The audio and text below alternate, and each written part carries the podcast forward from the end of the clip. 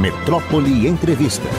Mas nós estamos aqui na presença de um professor, historiador e cientista político, Carlos Zacarias. Carlos, que bom que você está aqui, ótimo, um prazer mesmo. Tudo bem com você? Bom dia, Mário. Bom dia, Nardelli, a equipe toda, Daniele, Abraão. Ouvinte da Metrópole, prazer grande estar aqui na, na Metrópole, voltando ao estúdio depois de algum tempo, é, tantas é. entrevistas é. online, né? Voltando agora, prazer grande estar aqui com vocês. Carlos Zacarias, seu último livro, Os Impasses da Estratégia. É, os comunistas, o antifascismo e a revolução burguesa no Brasil, 1936 a 1948, editado pela Universidade Federal da Bahia, está aí na tela. Rapaz, eu fico impressionado Que até hoje, uma pesquisa recente, né, você sabe disso, feita pela Datafolha, divulgou que 52% dos brasileiros acham que o Brasil tem risco de ser comunista. Isso para mim é uma piada, né? Mas... E aí, o que, que você acha dessas coisas? Bom, primeiro eu acho que não há nenhum risco se as pessoas temem né, que o Brasil se torne comunista, tranquilizar as pessoas que não há nenhum risco de que o Brasil venha se tornar comunista. Segundo, Mário, que é uma questão como essa só pode entrar numa conjuntura como a gente vive. Né? Você veja que o IPEC, a, em março, fez essa entrevista, essa, essa pesquisa parecida e publicou resultados em abril, que deu que 44% dos brasileiros também temiam que o Brasil virasse um, um país comunista. E a pergunta é formulada exatamente nesse, nesses termos é, pergunta às pessoas: você teme que o Brasil vire um país comunista? O Brasil corre risco de virar um país comunista? E as pessoas, 52% segundo o Datafolha, 44% segundo o IPEC, dizem que sim, que tem medo disso. Uma pergunta como essa não apareceria em nenhuma outra conjuntura e só aparece agora em função do fato de que o último governo que nós tivemos foi um governo que, que publicizou essa ideia, que trabalhou com medo das pessoas, que falou dentro do Brasil e fora do Brasil que o Brasil esteve à beira do socialismo, à beira do comunismo, uma coisa que não tem nenhuma relação com a realidade do que aconteceu no país. É, apesar disso, em que pese o fato de que no dia 29 de junho Lula tenha dito, na abertura do Foro de São Paulo, em Brasília, de que ele sentia orgulho de ser chamado de comunista, ao contrário do que as pessoas pensavam, não, não é uma acusação, não é um xingamento para para quem é chamado de comunista, porque não é proibido ser comunista no Brasil, existem partidos comunistas legais, inclusive partidos que tiveram é, candidatos à presidência, o PCB, que ainda existe, teve candidato à presidência, a Sofia Manzano, o PCdoB teve aliado com, com Lula. Então Lula disse que na abertura que não tinha problema nenhum, que tinha na verdade orgulho disso e e essa pesquisa, no entanto, foi, foi dita antes. Mas o PT não tem nada a ver com comunismo, Lula não tem nada a ver com comunismo. E as pessoas não têm medo, não, não tem por que ter medo de, de, de que o Brasil vire um país comunista. Mas eu reputo que as pessoas deviam, no mínimo, compreender o que é, é exatamente comunismo para não sentir medo do desconhecido. E eu acho que é isso que move um pouco das pessoas. É, Carlos, professor Zacarias, me diga o seguinte: qual a origem desse medo que continuamente os comunistas são usados assim pela direita como um alvo, né? como Hitler, por exemplo, usou os judeus né? para juntar que nós temos um inimigo que quer dominar o mundo, etc. Em muitos momentos, o, o comunismo, o golpe de 64, né? se dizia que João Goulart queria fazer uma república sindicalista. E aí a CIA manda o padre Peyton que vem rezar aqui. A família que reza unida permanece unida. Eu me lembro aqui, pai, na Avenida 7, as senhoras aqui da classe média, classe média alta, com um rosário na mão, rezando para o país não virar comunista. Meu Deus, que ridículo. Sim, mas da onde vem isso? Da Guerra Fria entre os Estados Unidos e a União Soviética de então? O que, é que você acha? Bom, isso vem de muito antes, é, é, muito mais remoto do que a gente imagina essa, essa ideia, né? Veja que Marx, quando Marx e Engels, quando escreveram o Manifesto Comunista em 1848, quando publicaram o Manifesto Comunista em 1848, eles diziam exatamente na abertura do manifesto que o espectro ronda a Europa, o espectro do comunismo. O espectro é um fantasma, é o fantasma do comunismo. Assim, não havia não tinha havido na história da humanidade revolução comunista, a, a, revolução industrial que efetivamente desenvolveu o capitalismo e criou o operariado e a própria burguesia estavam em, em pleno processo de desenvolvimento e em que, e, e, apesar de o um manifesto comunista não ser exatamente uma, uma elogia do comunismo, na verdade é uma elogia do capitalismo, né? Porque Marx disse que os, que o, o, o, é, a, o a, a, civilização burguesa, a sociedade burguesa criou maravilhas que fariam as pirâmides do Egito parecer brincadeiras de criança, os aquedutos romanos parecerem brincadeiras de criança, diante da riqueza que o capitalismo foi capaz de criar. Então, em 1848, Marx já falava isso. Então, o comunismo passa a assombrar a história da humanidade, enquanto é, no seu desenvolvimento, no curso da, da implantação do capitalismo, no desenvolvimento do capitalismo, da criação do operariado, da, da organização dos trabalhadores, dos primeiros movimentos sindicalistas, é, esses movimentos, essas lutas de trabalhadores passaram a constituir para a sociedade burguesa uma ameaça de fato. Depois vem a Revolução Russa, em 1917, e todos os movimentos sociais, os partidos que eram chamados de sociais-democratas, que se identificavam com o marxismo, né, antecediam os partidos comunistas que são, que são criados nos anos 20. Esses partidos sociais-democratas passaram a ter grande, grande influência nos movimentos sociais e as revoluções, mesmo aquela do século XIX, mesmo aquela de 1848 na França, são revoluções que passam a representar uma ameaça para a burguesia, né, que está se instalando, que está passando a ser a detentora do poder, e essa ideia de revolução que atravessa as, as nações, que passa pelo mundo todo, passa a constituir de fato uma ameaça. E de repente nós temos a Revolução Russa de 1917, que aí sim implanta um regime que se reivindica no caminho do socialismo.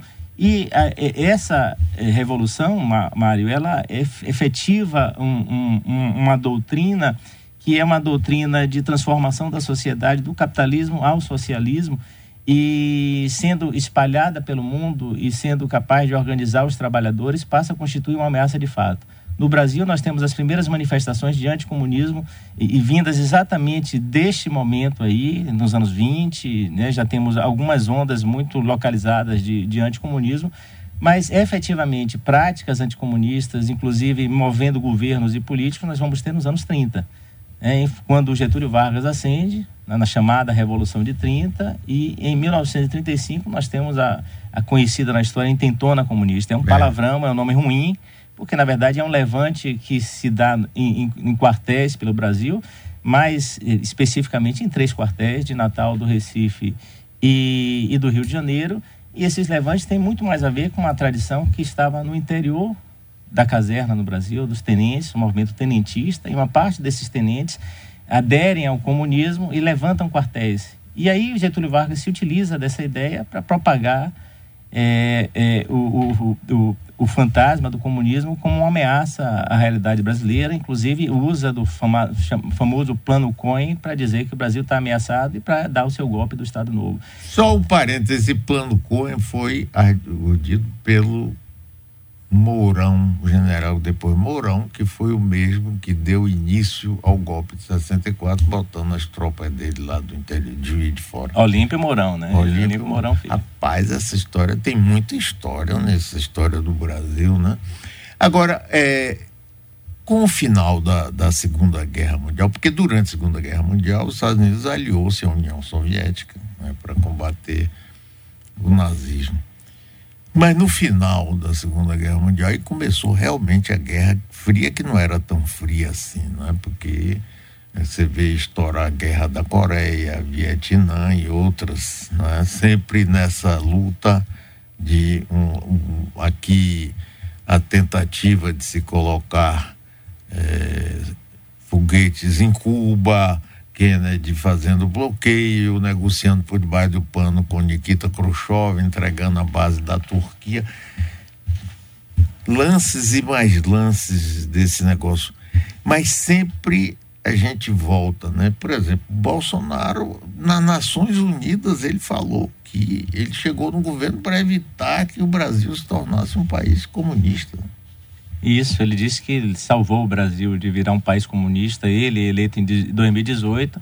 Como disse reiteradas vezes que os militares em 64 salvaram o Brasil do, do comunismo, né? evitaram que o Brasil é, sucumbisse ao comunismo. Normalmente a extrema-direita no Brasil, que é um fenômeno que nunca deixou de existir, mas passou a ter alguma relevância no último período, ela é, entabula um, uma versão, né, uma narrativa, como eles gostam de dizer, de que o Brasil se tornou um regime de força por 21 anos, mas se livrou de se tornar uma ditadura totalitária sem tempo para acabar, porque eles se referem a Cuba como sendo a, a, o grande horizonte político que os comunistas poderiam levar ao Brasil.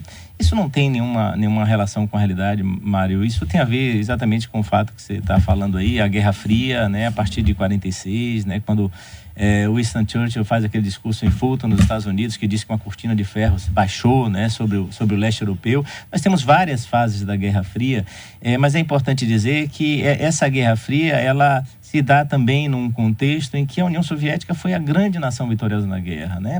Veja, a, a Rússia era, no início do século XX, uma nação muito atrasada.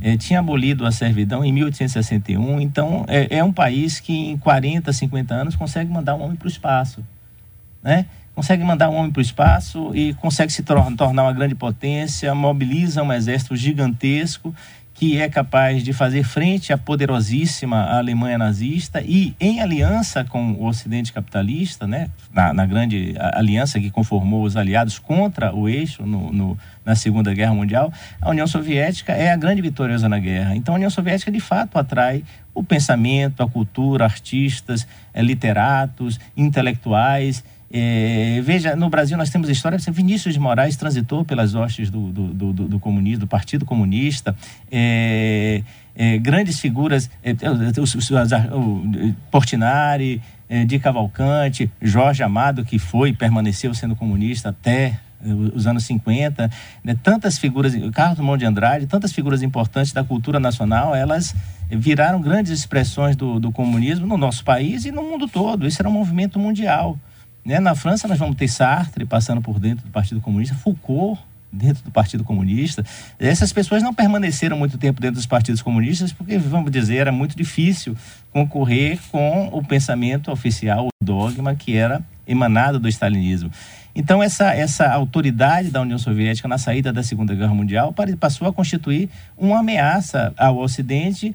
É, não obstante, veja bem, Stalin extinguiu a Internacional Comunista em 1943. Então, a vontade de Stalin não era fazer revolução em nenhuma parte do mundo, mas sim negociar e, e dividir o mundo entre é, aqueles países que estavam é, sob a influência da União Soviética e os países que permaneciam sob a influência do Ocidente. Né? É claro que no interior dos países há movimentos que vão desafiar essa expectativa de Stalin, como a própria China, em 1949 é uma revolução na China, é, a Iugoslávia, que na saída da guerra tem uma revolução, a, a, a de Tito, né, que desafia a autoridade de Stalin para poder implantar, unificar lá os países é, dos Balcãs, né, para formar a Iugoslávia. E essa, esses movimentos reais da história, eles constituem para o Ocidente, eh, se não um, uma realidade de que o comunismo é uma ameaça permanente, é, de fato, um espectro que passa a mobilizar o ódio contra esses regimes e, às vezes, a possibilidade de, pela força, implantar ditaduras, movendo o medo das pessoas contra o comunismo. Então, assim, o, o Stalin não tinha desejo de implantar comunismo no mundo, em que pese que o, boa parte dos países se reivindicaram comunista, mesmo sem ser. Nós estamos aqui com o Jornal da Metrópole, com os chineses chegando ao Brasil. A China é o grande país comunista do mundo. A China é um país capitalista, ingressou na Organização Mundial do Comércio no início do século XXI né? É um país que expande as fronteiras do seu capitalismo que é muito potente, que desafia os Estados Unidos, né, e, e, que é controlado por um partido comunista, né? Então, assim, às vezes as pessoas não conseguem compreender a diferença de haver um partido comunista dirigindo um país e o que é, que é exatamente um regime comunista, que não tem a ver com o que é a China, o que é a Coreia do Norte, o que é Cuba, muito menos a Venezuela. Agora, é, daqui a pouco eu quero entrar aqui nos detalhes do seu livro, mas tem uma coisa interessante, é o seguinte, final da Segunda Guerra Mundial, conferência de alta ainda com a presença de Roosevelt, que pouco depois morreu e Truman foi para o lugar dele. Aí há aquela divisão. Né? É, Stalin diz, olha, ele é como se eles tivessem pegado o mapa do mundo, isso aqui é meu, isso aqui é seu. Agora, uma coisa que eu, eu gosto de citar de vez em quando, Zacarias, é o seguinte: uma declaração feita pelo presidente Dwight Eisenhower. Eisenhower foi o comandante em chefe das forças aliadas na luta contra o nazismo. Ele se elege presidente dos Estados Unidos e é reeleito. No final do governo dele, ele faz uma declaração que eu acho que é extremamente importante. Ele disse que quem manda mesmo nos Estados Unidos é o complexo militar industrial. Os Estados Unidos ficou essa potência tão rica com na base da guerra, fabricando armas, enfrentando e etc. E continua isso até hoje. Quer dizer, quando os Estados Unidos se mete no Iraque, quando os Estados Unidos vai para o Vietnã, quando os Estados Unidos vai para a guerra da Coreia e isso tudo está muito ligado à própria economia americana, é? que se transformou no bedel, no, no, no, juiz do mundo. Quem pode, quem não pode. Ditadura e democracia, quando na realidade a gente sabe, o golpe de 64 mesmo aqui foi feito com concordância com Lincoln Gordon, Coronel Vernon Walters, todo mundo trabalhando para isso. Então, essa coisa, quer dizer, a economia americana é muito ligada, muito dependente dessa possibilidade de guerra. Com isso, no meu pensamento, isso que eu queria ouvir você, eles sempre ficam criando inimigos e o comunismo até um certo tempo foi um grande ótimo para isso para poder alimentar essa máquina. O que, que você acha disso? Sem dúvida, né? E assim, nós temos que recorrer a, a Marx, porque Marx não é um inventor do, do, do, comunismo. O comunismo já existia antes, Marx dá uma nova roupagem ao comunismo, mas Marx é uma figura que interpreta o mundo. Né? É verdade que ele diz na 11 tese sobre Feuerbach que os filósofos até o momento só interpretaram o mundo do que, tá, do que trata de transformá-lo. Então, o pensamento de Marx, o pensamento marxiano, é um pensamento muito complexo, inclusive lido por grandes economistas à direita e à esquerda, que compreendem o que é que Marx diz. É, então, Marx dizia que a sociedade capitalista, Mário, ela é uma sociedade que produz crises. E uma parte da, das soluções para as crises produzidas pela sociedade capitalista, que são crises de excesso, crises de abundância, você veja, eu sou historiador, eh, da, da, os seres humanos têm pouco tempo na Terra e o capitalismo tem pouquíssimo tempo. É, uma, é uma, um grão na, na, no desenvolvimento da história da humanidade. Para um historiador achar que uh, o, o, fim da história é o capitalismo é um absurdo. É, e veja, quando o Muro de Berlim caiu em 1989 e a União Soviética se desintegrou em 1991, o grande livro que se vendia chamava O Fim da História e o Último Homem, de Francis Fukuyama. E esse eufórico do, do capitalismo liberal, como disse o historiador Eric Hobsbawm, ele defendia a tese de que a, história tinha chegado ao fim porque o capitalismo tinha, no final das contas, vencido e ele associava o capitalismo à democracia e não haveria mais luta de classes, não haveria mais imperialismo, não haveria mais guerras. Né? E nós vimos o que veio em seguida, que foi um mundo permeado por guerras, por invasões, por ocupações, né? confirmando aquilo que Marx tinha dito lá atrás, quando estudou a sociedade capitalista, né? e Marx viu que uma parte da solução das crises de abundância do capitalismo era justamente destruir o excesso de produção. Né? Para que as pessoas entendam, Mário, a gente tem o que chama um processo de obsolescência programada. Né? Então a gente tem um celular, dois, três anos, o celular começa a pifar. Né? Porque se todo mundo usar o seu celular por 10 anos, a indústria dos, dos, dos, dos smartphones vai falir. Claro. Então é preciso que. E os mais velhos dizem isso, né, Maria? Dizem assim: ah, nada funciona hoje, nada dura, no meu tempo tudo durava. Sim, é isso mesmo, porque as coisas são feitas para quebrar, para que as pessoas consumam. Claro, claro. Né? Como o capitalismo não pode quebrar todo o tempo todo, a, a toda hora, o capitalismo precisa destruir o excesso de, de, produção que ele, que ele cria. E o capitalismo americano, que é um capitalismo cujos níveis de consumo são absurdamente de, degradadores da, da, da, do meio ambiente, de tudo que é a civilização que eles criaram, ele precisa destruir. Então faz guerra o tempo todo no mundo, faz guerra no Afeganistão, faz guerra no Iraque, fomenta guerras, é, provoca os países a fazer guerra para destruir o excesso de produção que se criou, né? Porque transformar uma indústria de geladeira, uma indústria de automóveis numa indústria de tanques de guerra, de mísseis, é, é muito mais eficaz para destruir o que é o excessivo, né? Então a, a, a civilização é, burguesa, ela cria as maravilhas né, que a gente vive, né, que são maravilhas da humanidade. Né, você tem que ter a anedota, né, o socialista de, de, de, de iPhone. né, como se fosse proibido. Na verdade, isso é uma conquista da humanidade. Né, é uma conquista da humanidade, o iPhone, a internet, é, o, o, automóvel, o trem-bala, os aviões. E essa conquista da humanidade deve permanecer para o que quer que venha depois da sociedade que nós estamos vivendo. Nós não somos o fim da história. Né? Nós não somos o fim da história, mas podemos ser a última ponta da história se o abismo ali no horizonte não for detido em função da degradação que a gente promove do meio ambiente. Então é preciso a gente ter muita atenção ao, ao, que acontece, porque a mobilização desses medos, elas apostam que as pessoas vão continuar ignorando o que é história, o que é o passado, para que no seu presente tenham medo de tudo aquilo que, que é o desconhecido.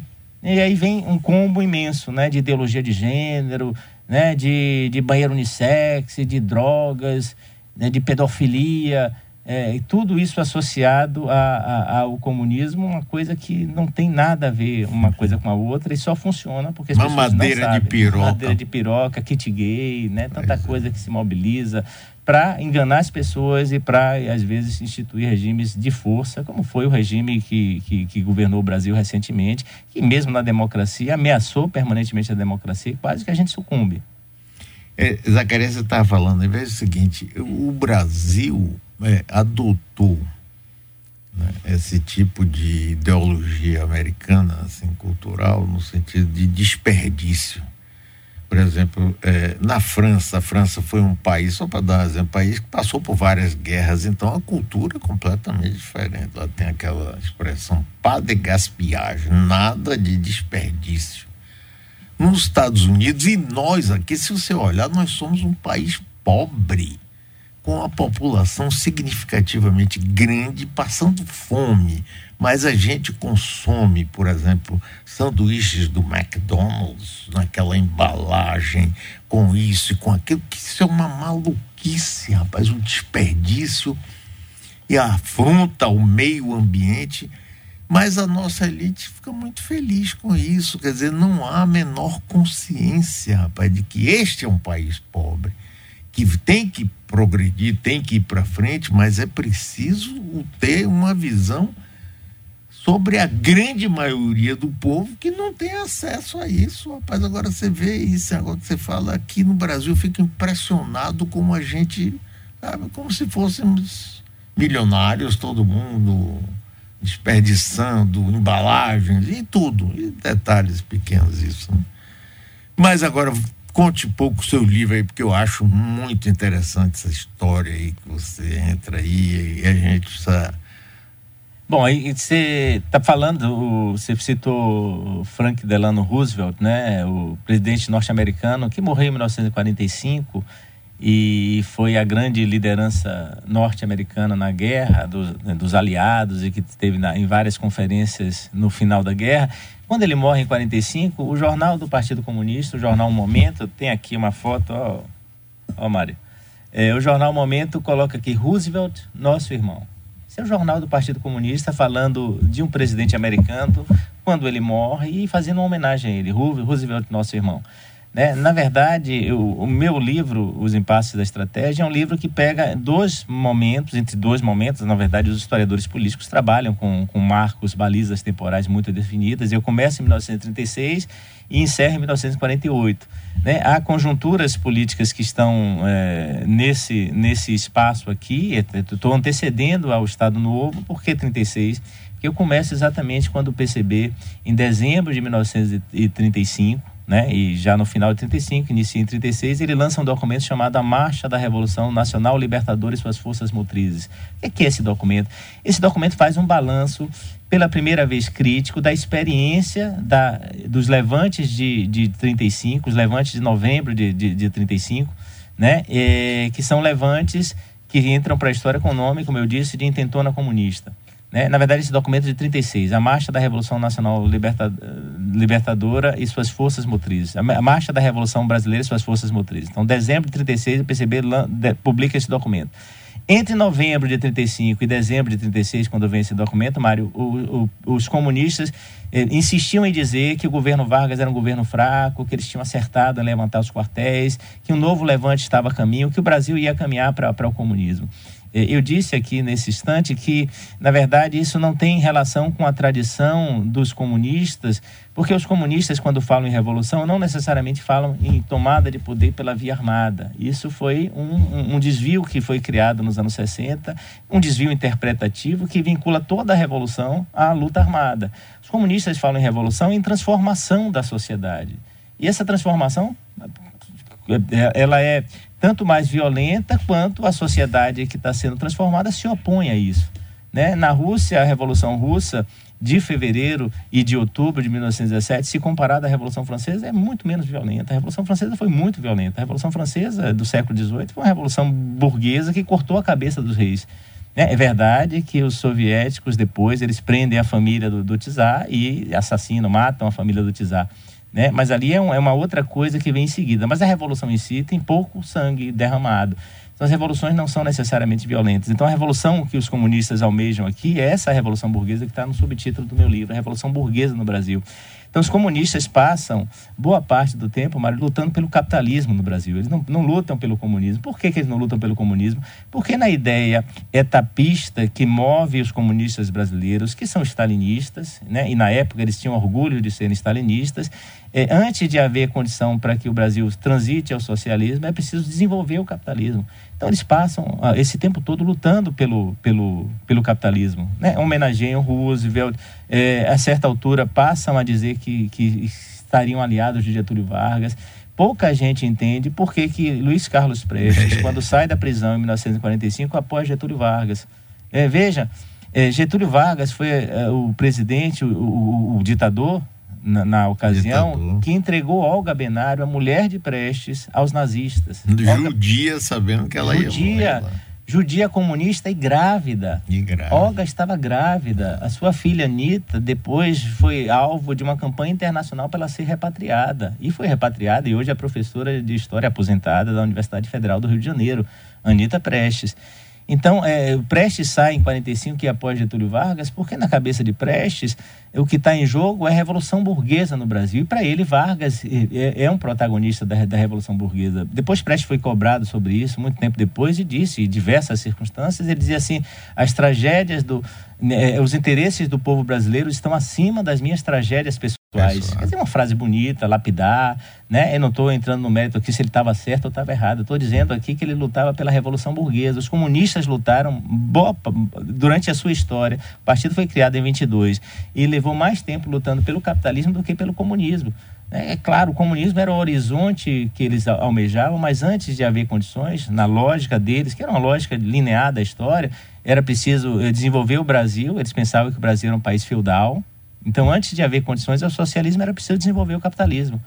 Então, todos os comunistas que se conhecem aí. Porque no capitalismo, inclusive, é que o proletariado surgiria e seria forte o suficiente para levar um passo à frente. Né? Perfeito, né? perfeito. Né? E, e, as forças produtivas, né? o desenvolvimento do capitalismo criaria condições pra, de abundância para que a sociedade comunista surgisse disso daí. Né? É, pense só que uma figura como Marighella, que é tão amaldiçoado pela extrema-direita, é, Marighella militou, foi dirigente do Partido Comunista, ele começou a militar no Partido Comunista em 1932. Ele nasceu em 1911, em 32 ele entra no Partido Comunista, sai da Bahia, é, vai para o Rio, depois São Paulo, e, e ele permanece no Partido Comunista até o fins de 1967. Marighella, eu suponho, nunca deve ter dado um tiro na vida porque o Partido Comunista não lutava com armas na é. mão, lutava com as suas ideias. Marighella foi eleito deputado, foi um grande deputado entre os, os 13 outros parlamentares do PCB na Constituinte de 46 e depois foi caçado. Por que, que ele foi caçado? Por professar ideias. Né? Ele não foi caçado por ter cometido nenhum crime. Ele foi caçado porque o partido teve o registro caçado em 47 e e Jorge Amado, inclusive, deixou Jorge Amado, de ser parlamentar também. Jorge Amado, deputado eleito, federal. Também. Deputado federado por São Paulo. Marighella ele foi o único eleito pela Bahia. Então, em 48, é quando eu encerro aqui, é quando o Partido Comunista tem os seus parlamentares todos caçados, inclusive o senador Luiz Carlos Prestes. Eles não estavam pegando em armas, não, não, não tinha nada de luta armada. Então, Marighella sai do PCB no final dos anos 60. Em 68, ele funda a Ação Libertadora Nacional, né, que ele disse que o PCB já não tá mais, não é mais uma ferramenta de luta, em 69 ele está morto. né, tá morto, assassinado pela ditadura. E virou, na, na, na lógica da extrema-direita, a figura mais maldita, o terrorista, o é, assassino, o assaltante é. de banco, sem ter feito isso em nenhum momento da sua vida e ter sofrido, eh, não obstante, tortura, perseguição, regime de exceção, né, da, do, dos ditadores e dos democratas também. É, estamos conversando aqui com o professor, historiador, cientista político Carlos Zacarias e o livro dele, Os Impasses da Estratégia, os comunistas, o antifascismo e a Revolução Burguesa no Brasil. Essa data final, 48, você parou aí em 48, 12 anos. Quer dizer, quando você pegou, começa 36, ainda não era o Estado Novo. Getúlio fecha tudo e passa a ser o ditador mesmo em 37 com o Estado Novo. 48 já está no governo de Dutra, eleito depois da, caça, da derrubada de Getúlio. É, o Marechal Dutra, que inclusive aí que ele começa a sofrer muita influência dos Estados Unidos no sentido de fazer com que o Tribunal Eleitoral casse o Partido Comunista, porque a, a, argumentação é a seguinte, que não podia ser um partido que era ligado a uma outra nação. A União Soviética é nada que ver, né? Mas não... Por que parou em 48? Qual é esse Isso. marco aí? O marco é a cassação do, dos parlamentares, dos mandatos dos parlamentares. O PCB teve o registro cassado em maio de 47. Os, todos os parlamentares que tinham sido eleitos em 45. O PCB foi a quarta força eleitoral em 45 só perdia para o PSD, que elegeu Eurico Gaspar Dutra, para o PTB de Getúlio Vargas e para o DN, que era o partido de oposição. Do Brigadeiro, quarta, do, Eduardo, Brigadeiro Gomes, Eduardo Gomes. Era figura. É. E o PCB foi a quarta força eleitoral. Era, era a quarta força eleitoral depois de sair do, do, do, do ostracismo, né, da clandestinidade, das suas lideranças todas presas. Mário, em 1945, o candidato, o PCB teve um candidato a presidente da República e não foi Prestes, foi Iedo Fiuza. Iedo Fiuza era ninguém. Iedo Fiuza teve 10% dos votos. Era uma figura, um ex-prefeito de Niterói, um engenheiro, que nem sequer era comunista, era amigo do partido, como eles costumavam dizer, teve 10% dos votos. Então o PCB elegeu um, um, grande contingente de deputados, teve uma, uma, uma intervenção na Assembleia Constituinte de 46 poderosíssima, competentíssima. Em 48, esses parlamentares todos foram caçados. Eu encerro aqui e veja, é, é, Dutra é eleito em 46 e a política do PCB em relação a Dutra é de apoiar Eurico Gaspar Dutra nos seus atos democráticos. Dutra tinha sido ministro de Vargas, junto com Góes Monteiro, os ministros que eram considerados dentro do governo de Vargas do Estado Novo o, o, os, os, germanistas, né? havia os americanófilos e os germanófilos. É. O Dutra e o, o Góes Monteiro eram os germanófilos, então queriam que o Brasil entrasse na guerra ao lado da Alemanha. O que é que Vargas faz? Quando Vargas começa a negociar uma siderúrgica no Brasil, que vai ser a CSN, Vargas manda os seus ministros, e Dutra vai, né, para os Estados Unidos fazerem cursos junto a, aos militares norte-americanos, porque Dutra era um militar, e eles são impactados pelo que, que é é, é, o, o, o, que, que, são os militares norte-americanos, e é, é daí que advém a doutrina de segurança nacional, muito uh, inspirada na, na, nas doutrinas eh, anticomunistas norte-americanas, que passaram a dar o horizonte político todo dos militares no Brasil.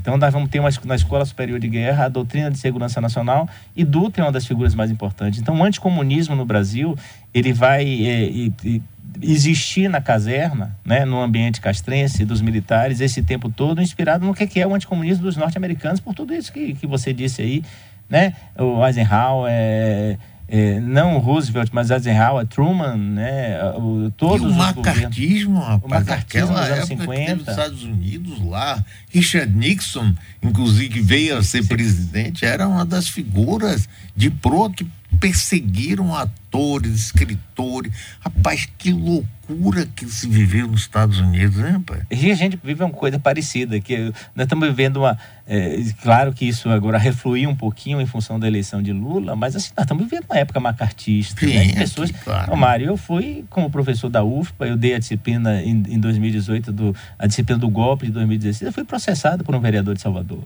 Né, o vereador me processou, queria impedir de eu dar uma disciplina, como é que existe isso? A empresa Brasil Paralelo me ameaçou com, uma, com um processo também. Quer dizer, nós estamos vivendo um, um período em que, eh, há dois anos atrás, você sair de camisa vermelha em determinados ambientes, você corre risco de ser agredido.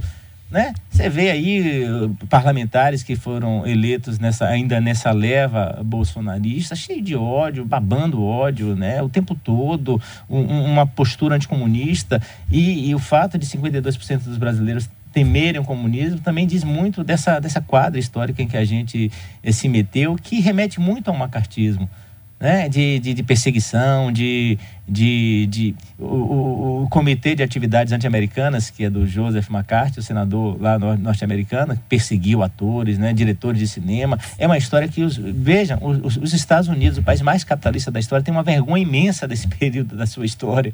Né? E mesmo que eles permaneçam não, não tendo nenhuma simpatia pelo comunismo, mas assim, tem uma vergonha desse período. Nós temos nos, de, de, que nos envergonhar quando a gente vê pessoas tratando a história brasileira, os governos do PT, que não tem nada de comunistas, como, como governos que iam levar o Brasil a uma ditadura, a venezualização do Brasil. Uma coisa absurda, né? Então a gente tem que combater isso, combater com a educação, evitar que as pessoas sucumbam a essa, esse tipo de discurso. Mário, professor, me lembrei de um filme que chama Boa Noite, Boa Sorte não sei se vocês viram que trata Sim. um pouquinho dessa, desse período que fica, inclusive. Tem vários filmes é, que tratam disso. É, exato. Esse fala especificamente sobre esse, esse caso. E tem uma pergunta de um ouvinte que é uma pergunta interessante. Ele, ele quer saber do professor Zacarias se a indústria cultural americana não tem também um papel preponderante nisso, né? Já que é sempre o ponto de vista americano, colocando os comunistas como os grandes bandidos, vilões de diversas. É, enfim, em diversas narrativas, se isso também faz com que a gente sempre compre esse ponto de vista, né? Com e cria certeza. essa algeriza ao, ao Com certeza, caro ouvinte, Nardelli. Ah, o, os norte-americanos criaram um American Way of Life, né? O que Mário falou aqui, né? Da nossa lógica de, de desperdício. É muito inspirada no, no modo de vida norte-americano, só que nós não somos uma, um país tão rico como eles. É, apesar de sermos o terceiro maior produtor de, alimento, produtor de alimento do mundo, e temos 33 milhões de famintos, né? Coisa que os Estados Unidos não têm, famintos nessa extensão. Claro que lá tem pobreza também né? Mas assim, é, nós copiamos o que há de pior lá, sem sermos capazes de copiar o melhor. Então esse esse modo de vida ele passa pela cultura, pelo cinema, pela literatura. Os filmes são notórios em, em, em fazer esse tipo de, de, de, leitura. Você falou aí o Boa Noite, Boa Sorte é um filme crítico, né, da, da, da do macartismo, mas assim tem formas sutis de passar essa lógica norte-americana. Por exemplo, os filmes de Rambo, de Rock, você vê o inimigo muda em cada sequência de filme. O Rambo 1 tem um inimigo, né, o Rambo 2 tem outro inimigo, o Rambo 3 tem outro inimigo. Idem para Rock. Há vários filmes que passam esse modo de vida e a gente passa a consumir isso como se fosse o nosso objetivo, o nosso ideal de sociedade. Quando, na verdade, nós estamos perdendo a oportunidade de pensarmos o que nós somos, né, para é, onde mas vamos aí entra, o professor Nelson Rodrigues, que diz nós temos um complexo de vira-lata. Esse é um negócio terrível. Quer dizer, o Brasil tem uma cultura tão própria, tão própria, em função da própria formação desse país, mas a gente, nós mesmos desprezamos, é, os brasileiros não, a gente quer, quer ser, eh, São Paulo quer ser cidade, quer ser Nova York, quer ser Manhattan, né? E você anda lá na, nos jardins, ele é Manhattan, todo mundo, quer dizer, ah, mas professor, olha,